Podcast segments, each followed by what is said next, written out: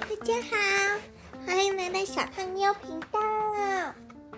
今天来念《吸墨鬼来了》第四部第三章的，在卡米拉家。好了，我们开始听故事喽。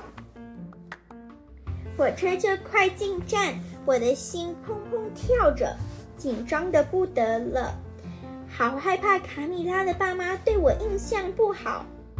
月台上，卡米拉的爸妈满脸笑容地迎接我们。好啦，是我想太多，他们眼中只有将近一年没见的女儿，根本都理不理我。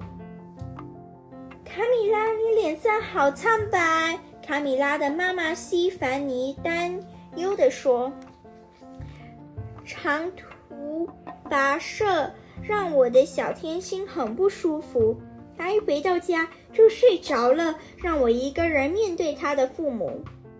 你喜欢成为吸墨鬼吗？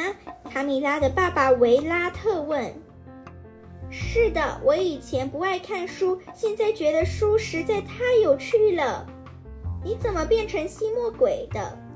呃，有一天我发现德古书，总之是它让我喜欢上墨水的味道。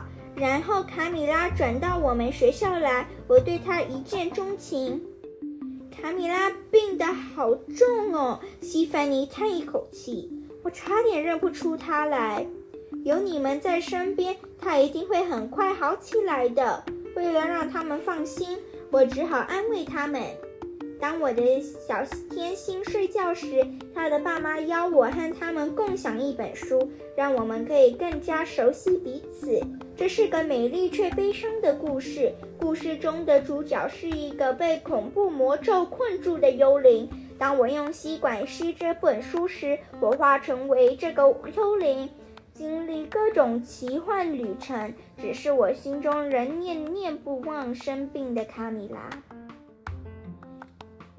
好的，这就是第三章，下次来念第四章，下次见，拜拜。